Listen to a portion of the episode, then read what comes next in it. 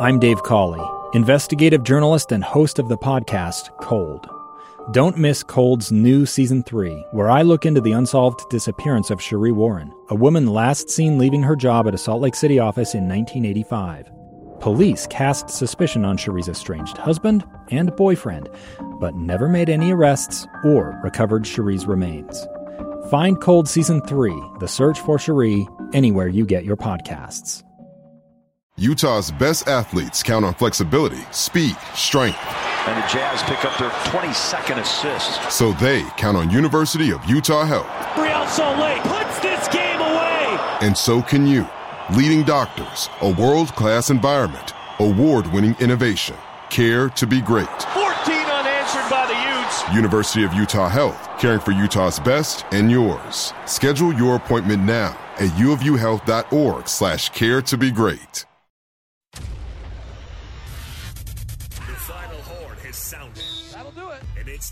The Mark Miller Utah Jazz postgame show with your hosts, Jake Scott and the coach, Tim LaComb. Jazz postgame, Jake Scott, JP Chunga sitting in tonight for Coach Tim LaComb. The Jazz lose 130 to 103 to the Oklahoma City Thunder in Oklahoma City. We hope Coach is having a good time. He's off doing a little TV work for high school basketball. But of course, JP, check out the Round Ball Roundup, his uh, great podcast. In fact, just it's fun watching the games with JP. Got a little preview of what's coming up on the podcast. There's some big episodes ahead. Oh yeah. So people need to keep an eye out. Uh, tonight's game, uh, JP, probably a forgettable one for Jazz fans. Boy, I we should go back and look, or I can go back and look. But 25 turnovers has got to be a season high.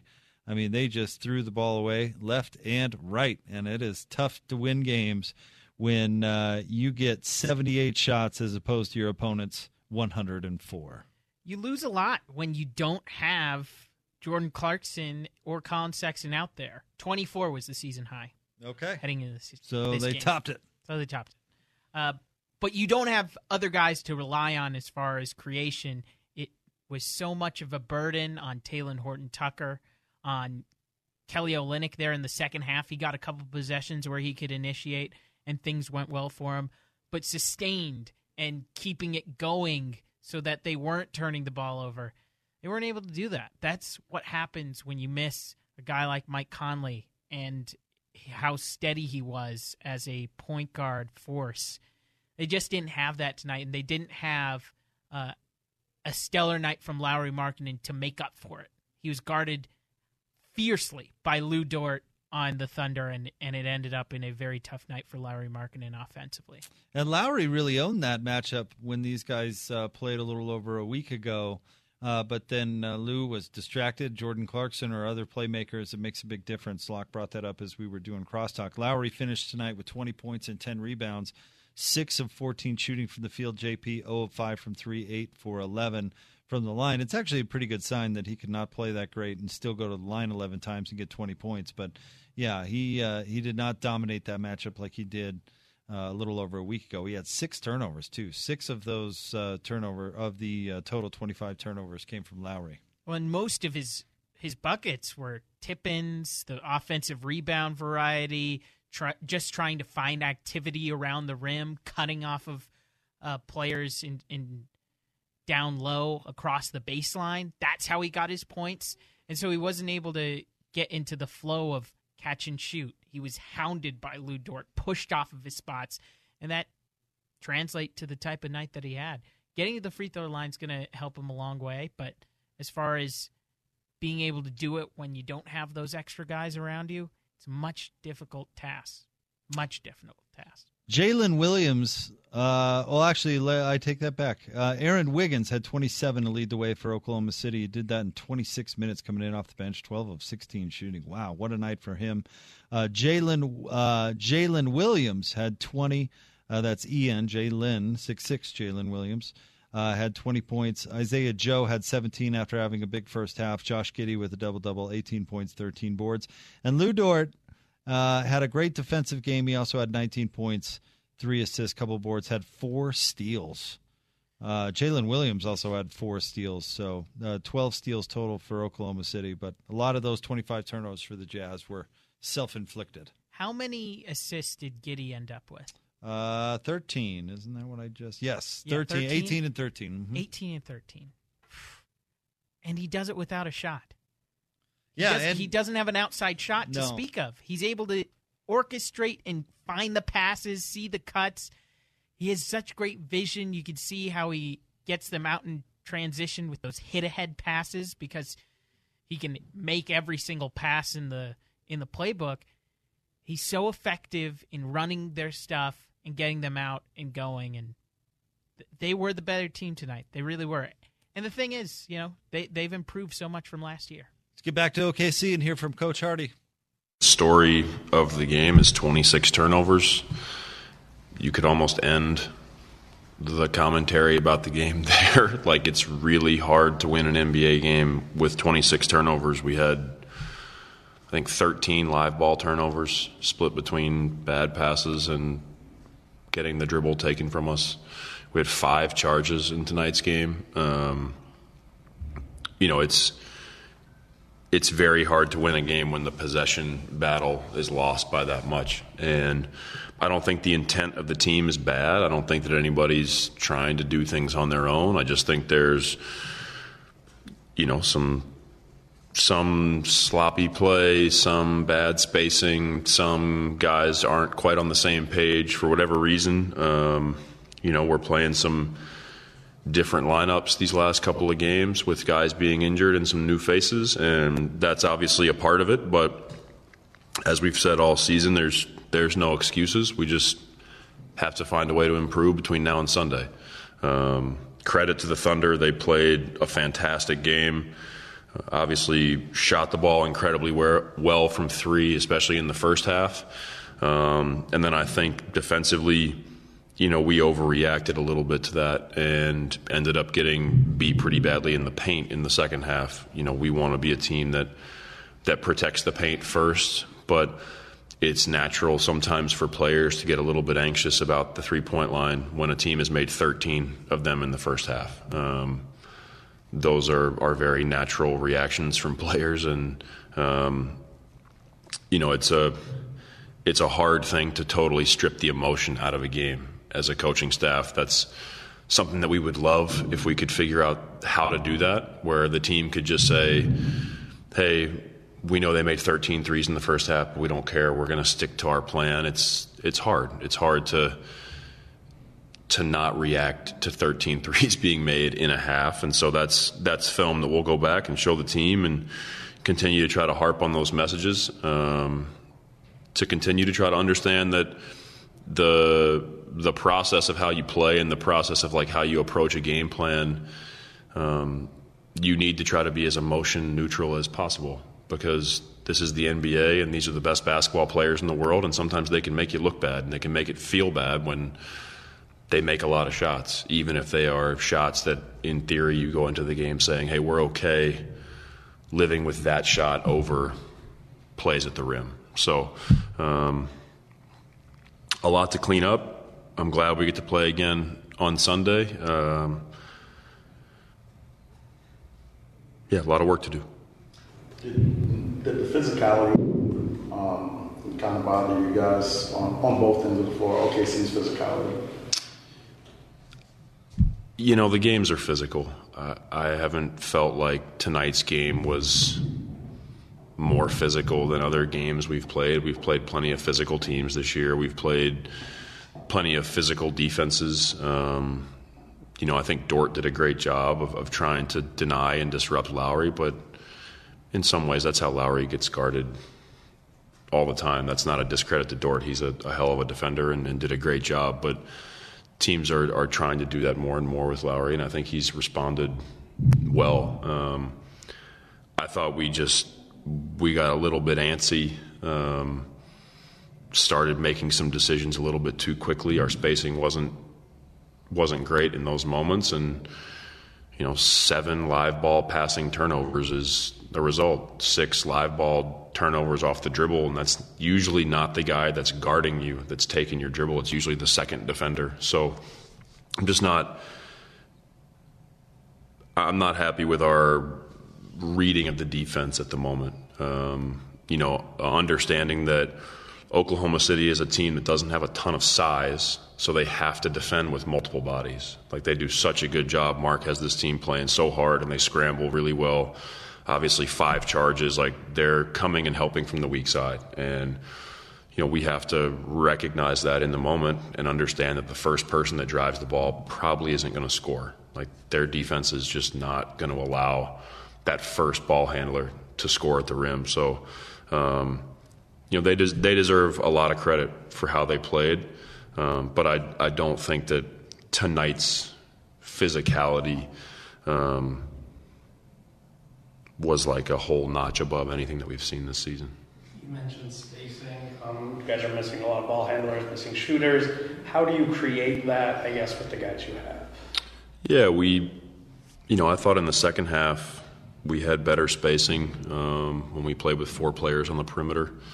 I think you know it's it's everybody just understanding their strengths um, as a player, and you know it's you can't replicate Jordan. You can't replicate what Colin does. Like I understand that, but we have we have good players on the team. Um, guys that are are capable of making shots. You know, Ochai going two for nine. I thought he got a lot of good shots. I thought Lauri's 0 for five from three. I thought he rushed probably one of them. Um, I, I, think we we have the ability to still have good spacing and generate good offense. Um, you know, five, five, again, I'll go back to the five charges. Like that's five plays at the charge circle where we're getting the ball there. Um, so we're, I think our initial spacing is not as big of a concern right now as, you know, reading, reading that spacing. Um, and us getting the ball where it needs to go based on how how we're playing right now.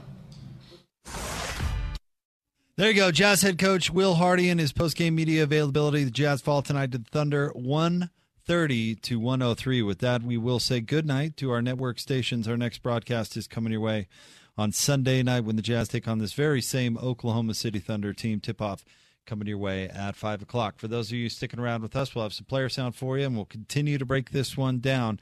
You are listening. Two years ago, Americans watched in horror as a crisis unfolded at the Kabul airport. There's desperation and anguish. More than 80,000 Afghans have since arrived in America, but this story is still unfolding. I'm Andrea Martin. In my new podcast, Stranger Becomes Neighbor, we'll find out what happens to these new arrivals in our communities who would help our newest neighbors? Follow us at kslpodcast.com, Apple Podcasts, or anywhere else you listen. To Utah Jazz basketball. The final horn has sounded. That'll do it. And it's time for the Mark Miller Utah Jazz postgame show with your hosts, Jake Scott and the coach, Tim LaComb. Jazz postgame, Jake Scott, JP Chunga sitting in tonight for Coach Tim LaComb. Postgame brought to you by Mark Miller Subaru and the My Subaru Is campaign. Real stories from real Mark Miller Subaru customers. Share your Subaru story for a chance to win prizes. Learn more and share Mark Miller Subaru.com. 130 to 103 is your final Jazz fall in Oklahoma City to the Thunder. JP will get some uh, player sound as uh, it is made available. But uh, what'd you take from Coach Hardy? So the big takeaway is really the lasting image of this entire game, which is Lauri sprawled on the floor trying to get the ball as it's being poked away from him. Turnovers, Lauri not having an efficient night, and being defended by Lu Dort. Those are three things that you have to remember of this Jazz Thunder game is that they turned the ball over way too many times and they didn't make up for it with offensive rebounds. They had a size advantage on this Oklahoma City Thunder team, and they couldn't take advantage of it. It was just a couple of offensive rebounds that went their way during the contention of this game. They got a couple uh, towards the end in garbage time, but not enough to get it to where this could be a closer game. They controlled it throughout. OKC did, and it was a matter of just seeing Lauri sprawled on the floor trying to collect a ball that was going out of his reach. They turned the ball over way too many times tonight. I like it that Hardy kind of downplayed Dort. Actually, so you kind of went with those. Uh, no offense intended to yeah. lose a good player, but they said Lauri gets that attention most nights, and handles it uh, well, and maybe just didn't handle it as well tonight. But I thought it was an interesting point because Lu Dort is great and and played great defensively on Lauri, but you know Lauri gets a lot of attention these days, and uh, you know being the number one guy on the scouting report is not easy, and for the most part, he's handled it really well. But it is impactful that Lu Dort has nobody else to pay attention to right, other than right. than Lauri. The whole game. Uh, and and spacing is the other thing that Will yeah. brought up because they don't have the same spacing that they do when they have their regular starting lineup. Ochai Agbaji, I've heard this comparison for him in, in projecting his future, and that's Norm Powell. And Norm Powell, not only can he space, but he can also attack a closeout. And he's better on the drive than what Ochai is right now. Ochai, as far as a shooter, love watching him shoot. But as far as attacking the rack and taking closeouts on, I don't know if he's at that Norm Powell way yet. Uh, the Jazz tonight were led by Lauri Markkanen, who did have 20 points. Uh, Simone Fontecchio had 16 coming in off the bench. Kelly Olynyk uh, with 15. Uh, Walker Kessler had a double double, JP, with 10 points and 11 boards, but he had eight of those points uh, at the half. He did have four block shots, but not nearly as effective in the second half as he was in the first. Because he got more offensive rebounds in the first half. If if he can dominate on the glass on that end, he can collect even more uh, opportunities for himself because they're not going to be running as many plays for him. He has to get those in tip-ins and those type of actions. It's not going to happen just through uh, one dump down into the post and he has a post move on somebody. No. But Simone had a bright game. I thought his activity out there defensively worked. Him also spacing makes sense for a second unit that can use some shooting. You might want to think of adding more minutes. Uh, this is strange to say to a 10 day contract guy, but Kris Dunn, Kris Dunn was pretty impressive in the minutes that he had, especially towards the end of the third quarter, because he got steals and scores. What's the thing that Locke was bringing up that the Jazz couldn't do uh, defensively? Get turnovers. Kris Dunn, because he's a great defensive player, he can generate those type of things with his activity, his length. He can get steals. And that's what he got on a scoop and score, goes the other way and gets a transition bucket. Kris Dunn might be pretty pivotal towards the end of this season as a 10 day guy. Very similar to Danuel House was on a previous Jazz. Well, we'll see what happens because uh, this was his last game for the Jazz under contract, and we'll see if they sign him to a second 10 day deal, and then they can sign him for the rest of the season. So I think he's played well, though. I think he's earned a spot. I, I seriously do because if anything, he gives you more creation offensively with a, this hampered group. Like he he really, if he were more familiar with this team, he might be contending for a starting spot over Agbaji. All things considered, everything level. If Agbaji were in a first round pick, I think you consider Kris Dunn as a starting level player on this team right now in this moment. 11.6 assists tonight uh, for Kris Dunn. Did have two turnovers, but on a team where you have uh, now uh, the the box scores that you and I have, JP, have the Jazz at 25 turnovers, but uh, Coach Hardy was saying 26. I suppose at that point it doesn't really matter. But Kris Dunn uh, only had two of them. Let's uh, check out the Master of the Glass brought to you by Safelite Auto Glass. Proud to present this year's Master of the Glass rebound program at the end of the regular season. Safelite will donate $5 to a charitable organization for each rebound secured by this year's team rebound leader. Tonight's Master of the Glass, JP, Walker Kessler, with those 11 rebounds to go along with his 10 points. Lauri Markkanen also had 10 boards. The Jazz actually out rebounded Oklahoma City, JP, 48 to 40. But as you point out, um, they didn't crush them on the offensive boards, which is probably what they needed to do uh, to overcome those 25 turnovers. OKC had 11 offensive rebounds. The Jazz only had 10. Not good enough. They need to generate more possessions, especially when they're giving up that many on the other end. 25, 26, doesn't matter. Post game is brought to you by Mark Miller Subaru and the My Subaru Is campaign. Uh, Subaru, uh, real stories from real Mark Miller Subaru customers. Subaru owners are diverse and each has a unique story to share. Read some and share your of Sherry Road, mysubaruis.com. Jazz lose tonight to the Thunder, 130 to 103. We'll have some more sound for you coming up next. Stay tuned. You're listening to Utah Jazz Basketball. Running hook, blocked it. The final box score is printed. Jake Scott and the coach Tim LaComb are breaking down how it all happened on the Mark Miller Utah Jazz postgame show. Oh, my. Jazz postgame, Jake Scott, JP Chunga in for Coach LaComb tonight. Postgame brought to you by Mark Miller Subaru, featuring the My Subaru Is campaign. Real stories from real Mark Miller Subaru customers. Share your Subaru story for a chance to win prizes. Learn more and share markmillersubaru.com. Jazz lose tonight to the Thunder on the road at 130 to 103. We'll get some player sound coming up here momentarily. Well, let's check out the Chick fil A foul shot review of the game. Download a whole new way to Chick fil A. Earn w- rewards with the Chick fil A One app. JP, the Jazz were 18 of 23 at the line, led by Lauri Markkanen, who was 8 of 11. Uh, the Thunder, only 9 of 14 at the line. Uh, usually, when JP Chunga fills in, it's a real foul fest. Tonight, uh, that wasn't necessarily the case. Well, and I was looking at a couple of OKC box scores heading into this. They gave up 39 free throws to the Lakers. The Oh, man, I was really? anticipating that Yeah. tonight. and I was going to blame it on just being the Thunder, but thankfully they didn't do that. Not a not an issue tonight, No. JP. The the game was moving. Not not too many fouls. Now turnovers, on the other hand, Plenty of those. plenty of those to go around. They kept on doing it. They they didn't make up for it is the thing. The first meeting between these two, the Jazz got 17 offensive rebounds and it was like 6 from Walker Kessler. That's how you make up for your turnover issues because they're they're going to have a bit of a turnover bug when you don't have your top 2 guards.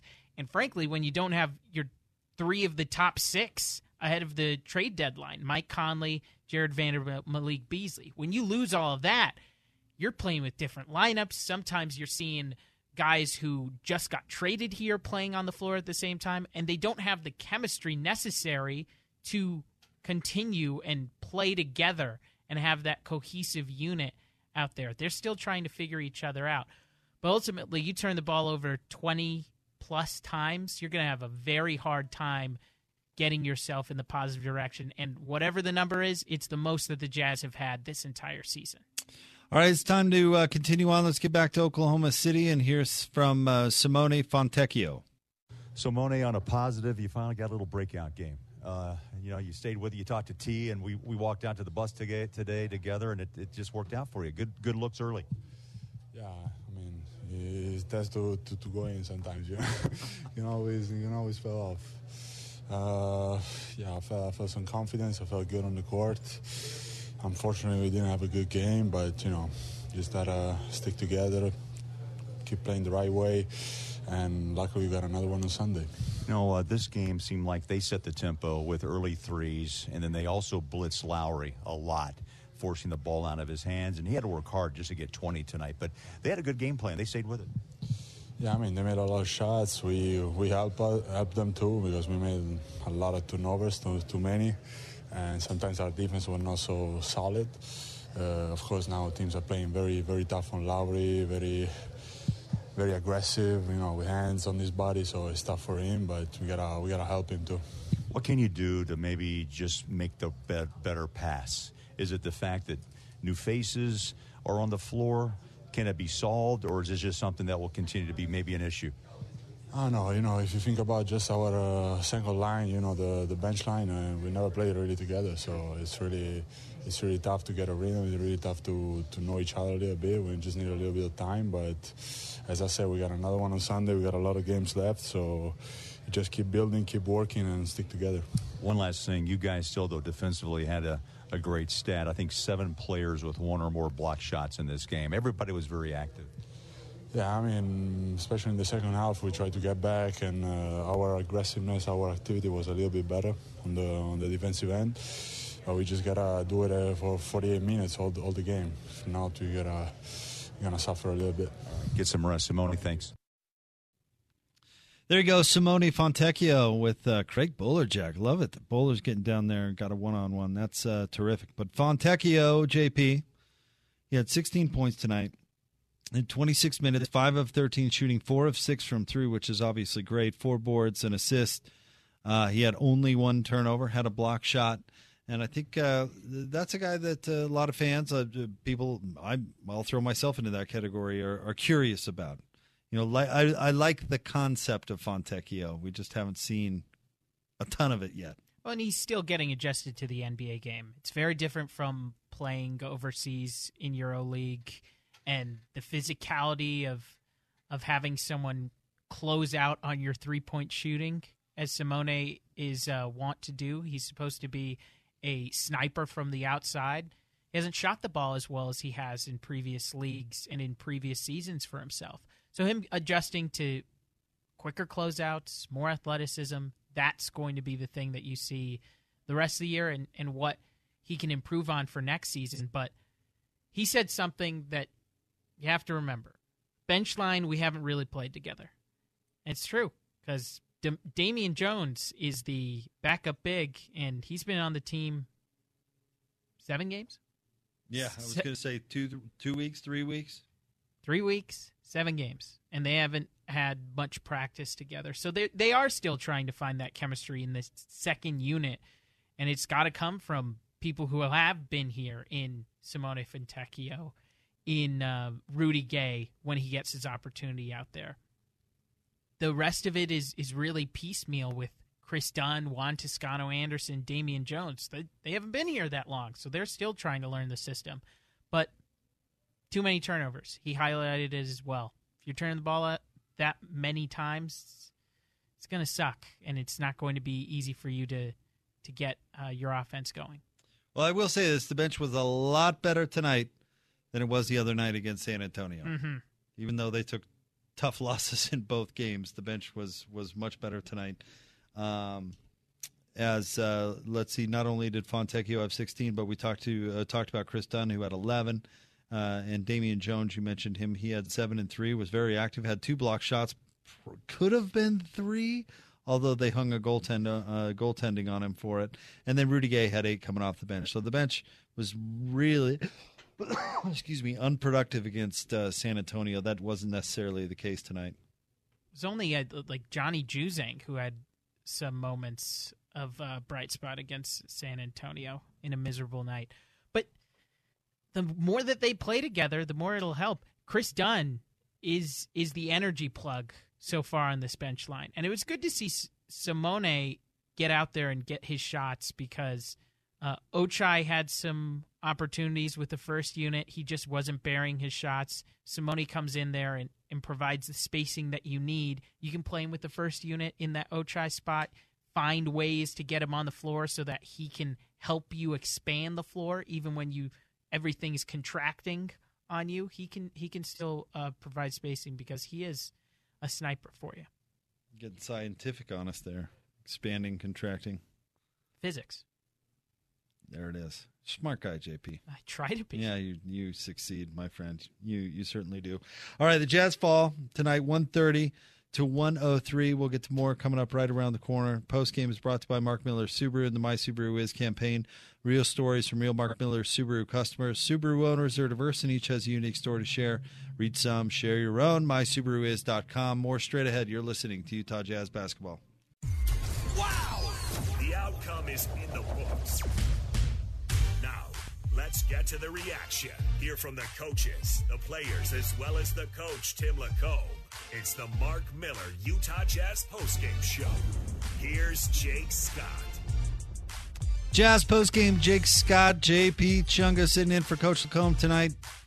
Jazz fall to the Thunder, 130 to 103. Postgame brought to you by Mark Miller Subaru and the My Subaru Is campaign. Real stories from real Mark Miller Subaru customers. Share your Subaru story for a chance to win prizes. Learn more and share at markmillersubaru.com. Uh, JP, I uh, want to remind our uh, about the Utah Jazz Most Valuable Educators presented by Instructure, the makers of Canvas. Throughout the season, the Jazz and Instructure will recognize 14 MVEs. Each will receive visit from Jazz Bear, a thousand dollar grant, a personalized jersey, not to mention tickets to see a Jazz game in a suite. Go to utahjazz.com/slash MVE to nominate your favorite educator uh, right now. Uh, 25 turnovers, JP. That's the big story of the game. Maybe 26, depending on if you uh, believe Coach Hardy's box score uh, that he got. But compare that to seven from the Thunder. Uh, the Jazz got six turnovers from Lauri and six from Talen Horton Tucker, four from Kelly Olynyk. And uh, that's uh, right there. Don't do math on the air, JP, but that's 16 turnovers between three people. And they had seven The Thunder had seven total. Um, that's absurd, and point and parcel to the fact that they have a really good depth line with who who the responsibility is to control the ball, control the pace, because it's Josh Giddey.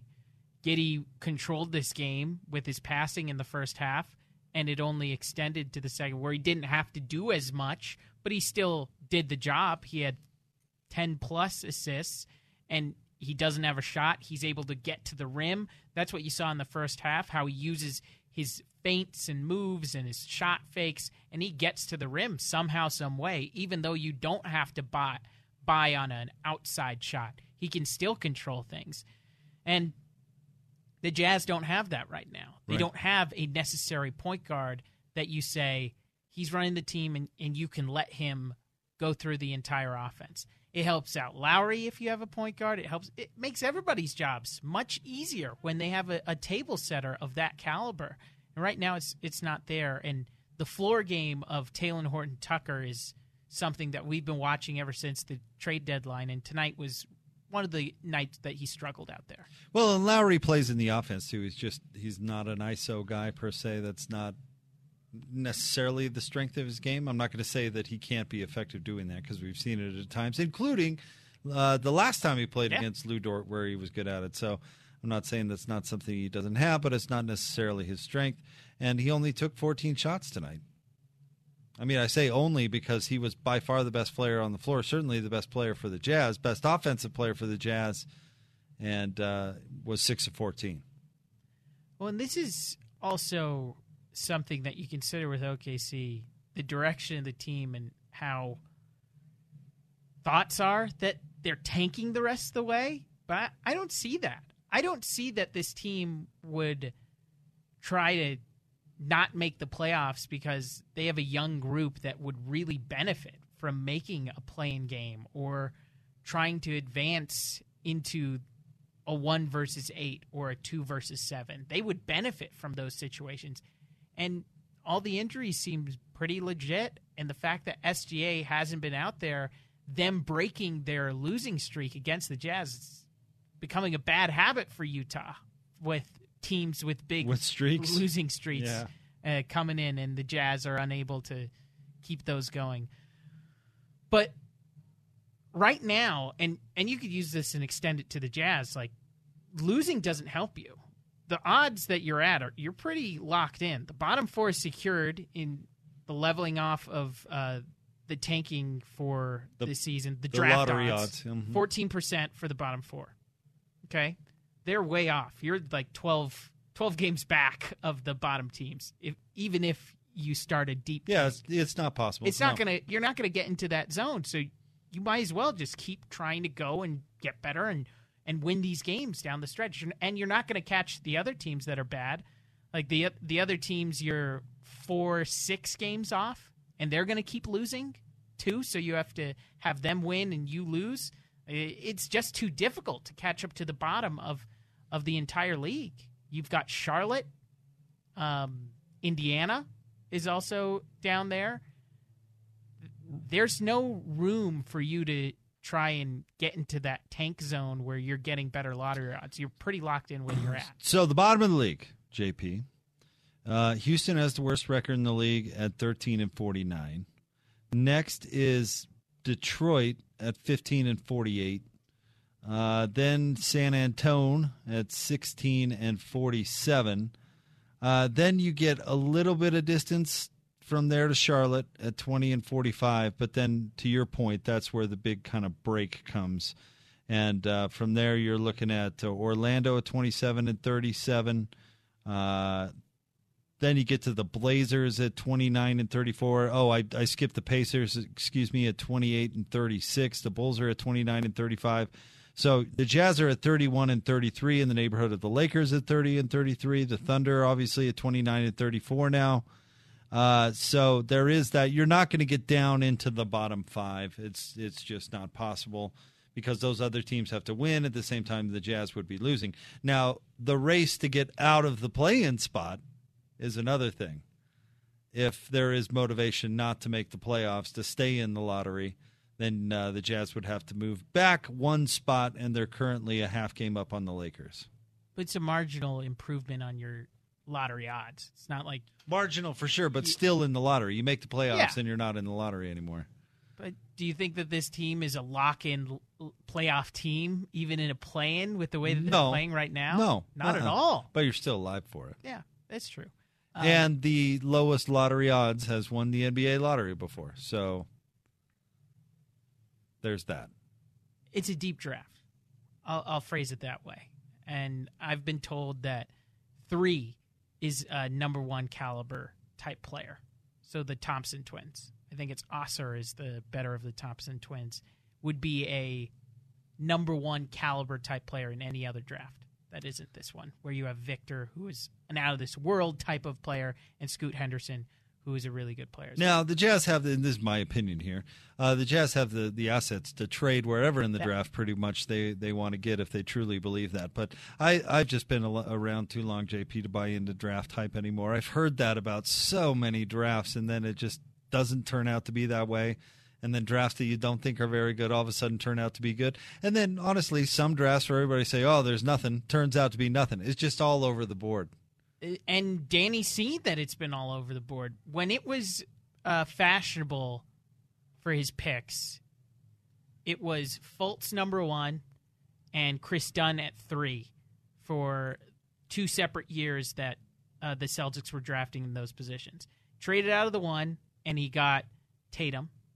And then at uh, the spot where he could have drafted Kris Dunn, he drafted Jaylen Brown. Both hit. You have to get lucky in these situations. It's it goes with talent of evaluation, goes with your gut and feeling out these draft prospects, figuring out who's good and who's not, and who fits into best available. But you also still have to get lucky, and whether that's the draft lottery odds, the ping pong balls going your way, or selecting the right guy, even uh, against conventional wisdom, because Kris Dunn was basically a local guy for uh, New England for the Boston Celtics playing at Providence. They got a lot of intel on that guy, and a lot of fans around uh, the Boston Celtics wanted Kris Dunn in the green, but he went the right direction and didn't draft that guy. Now, you know, he gets saddled with expectations, and then that's why other teams are willing to give up on him so easily. In a much more diminish, diminished role on a nicer contract, he can really contribute, as you can see with the way that he defends. But luck will go a long way to getting you uh, some good lottery balls and getting you the right player. Well, now it seems like uh, it's all about those lottery balls as we watch the standings in kind of a weird way on how high or low the Jazz get. I'm sure they would they would tell you as a franchise they can benefit from making a play-in scenario. I know the players in the locker room would love to make the playoffs outright, obviously, or a play-in scenario, but we'll see what happens tonight. Did not help. This is a playing team, though. As if you're going to be around 500 in the Western Conference, as stacked as it is, that's a playing zone team. Yeah. It's it's not like uh, I expected going into this year. Top six team. Can't wait to see this team in the playoffs. No, they were always going to be at best in the playing zone, and this is the at best situation. Post game is brought to you by Mark Miller Subaru and the My Subaru Is campaign. Real stories from real Mark Miller Subaru customers. Subaru owners are diverse and each has a unique story to share. Read some and share your own. MySubaruIs.com. Your final Jazz lose tonight to the Thunder, 130 to 103. We've got your play of the game coming up next. You are listening to Utah Jazz basketball.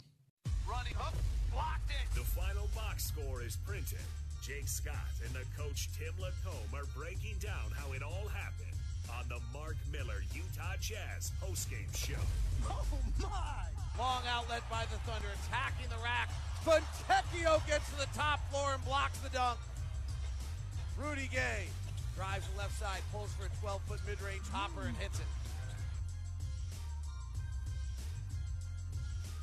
Our guy David Locke and your play of the game right there. Jazz post game. Jake Scott, JP Chunga in for Coach LaComb tonight. Play of the game brought to you by Larry H. Miller Dealerships for service, sales, and selection. LHMauto.com, driven by you. Jazz lose tonight to the Thunder, 130 to 103. Post game is brought to you by Mark Miller Subaru and the My Subaru Is campaign.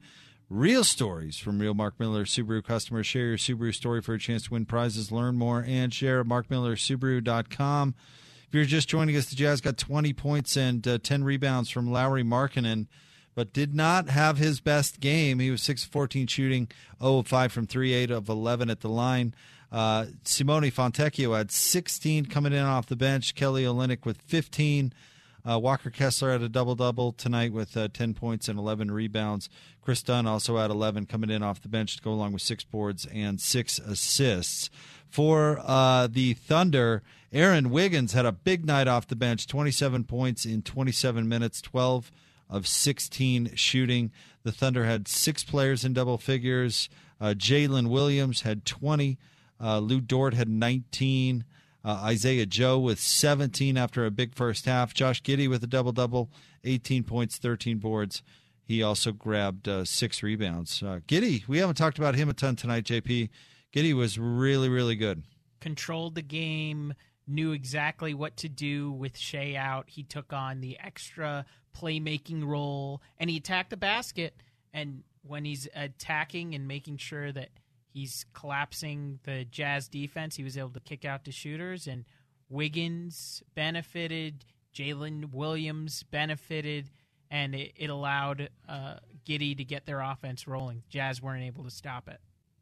No, they uh, they were not. And uh, you know, when a guy like uh, uh, Wiggins, not that Wiggins, Aaron Wiggins, is having that kind of night coming in off the bench. I don't know. The Jazz defense did not knock my socks off tonight. No, good. No, no, no, no. And even with the blocks, even with the all the blocks that they got, they collected. Um, it wasn't as if uh, they were pushing OKC off their spots uh, as far as um, them still penetrating. Giddey Yeah, was still the- getting to the rack. Right. The the 14 blocks does not tell No. the story of the defense tonight. Not at all. You're And- totally right. And it was also under control what Giddey was doing. He didn't turn the ball over. You saw the Jazz; they were getting out of control. They were uh, losing the ball, letting them get out into transition because you're turning the ball over so much. That didn't happen for the Thunder. They were always playing within themselves and in the flow of the offense. It was only until our guy Jared Butler came into the game that things got a little hectic for OKC, where you're dribbling the air out of the ball. That's what he does. That's the only time that you saw that happen. Otherwise, it was pass move, pass move, pass move. That's how, that's the way that they like to play. Beyond that, like they, it was an impressive offense performance. I wasn't impressed uh, much with what the Jazz did defensively. No, no. Uh, nor offensively. I mean, it. Uh, They did shoot the ball 49% from the field. Uh, they were 9 of 29 from three, so nothing really to write home about. As we mentioned before, 18 of 23 at the line, but just not uh, not one of the Jazz best performances. I will say I think they played better than they did against San Antonio the other night. But maybe that maybe we're splitting hairs at the, that that point, JP. And I don't know why San Antonio has been a difficult one for the Jazz as far as effort to start out games because that's been the trend. When it was in San Antonio last time in December, they came out flat. Will Hardy called them out after the game Right, for their right. effort. And then the game that they had on uh, the weekend was not good in the first half, but they were able to make up for it with the second half em- effort. And Will Hardy again said it wasn't good enough to start the game. And then ultimately, if you're going to play that way against a team, they're going to take the full game and they're going to win it outright. And that's what they did the last time that they played the Spurs. This effort was much better. They kept it closer until it ultimately got out of hand because they turned the ball over too much. This needs to be a turn the page game. Forget that this version of this OKC trip happened and turn the page to a fresh opportunity next because you got the same team and you have the same film to look at, one that you're very intimately familiar with, having played them already twice since the All Star break, third time seeing them on the same floor that you just saw them out there. Another opportunity to get it back on the good for the Jazz next time out. Yeah, and if the Jazz could get Jordan Clarkson back, that would probably help. But Huge. Not sure. huge.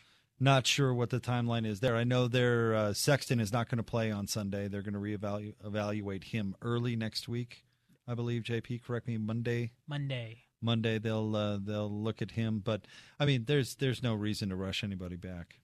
And you have 10 days to use. You you you can use another 10 day on Kris Dunn Yep. and then ultimately sign him to the rest of the season. It- once that second 10 day expires. You could do the same for Frank Jackson, who can fill a roster spot. Both can uh, provide something. First opportunity for Frank Jackson. I don't think he necessarily got an opportunity to affect the game as much, but good to see him get get out there. It was good to see him out there. Yeah. So uh, we'll see what happens with both those guys as their 10 days expire and what the Jazz choose to do with those spots. Uh, anything else, JP? Some final thoughts on this one before we turn the page to the next Oklahoma City game on Sunday? Truly, this is one where you throw out this game and try to get back to what it was Thursday uh, last week. Offensive rebounds, offensive rebounds will be huge and pivotal in a second game, and clearly turnovers, making sure that you aren't turning the ball over and giving OKC opportunities that they shouldn't have cleaning that up will go a long way to helping yourself out on Sunday.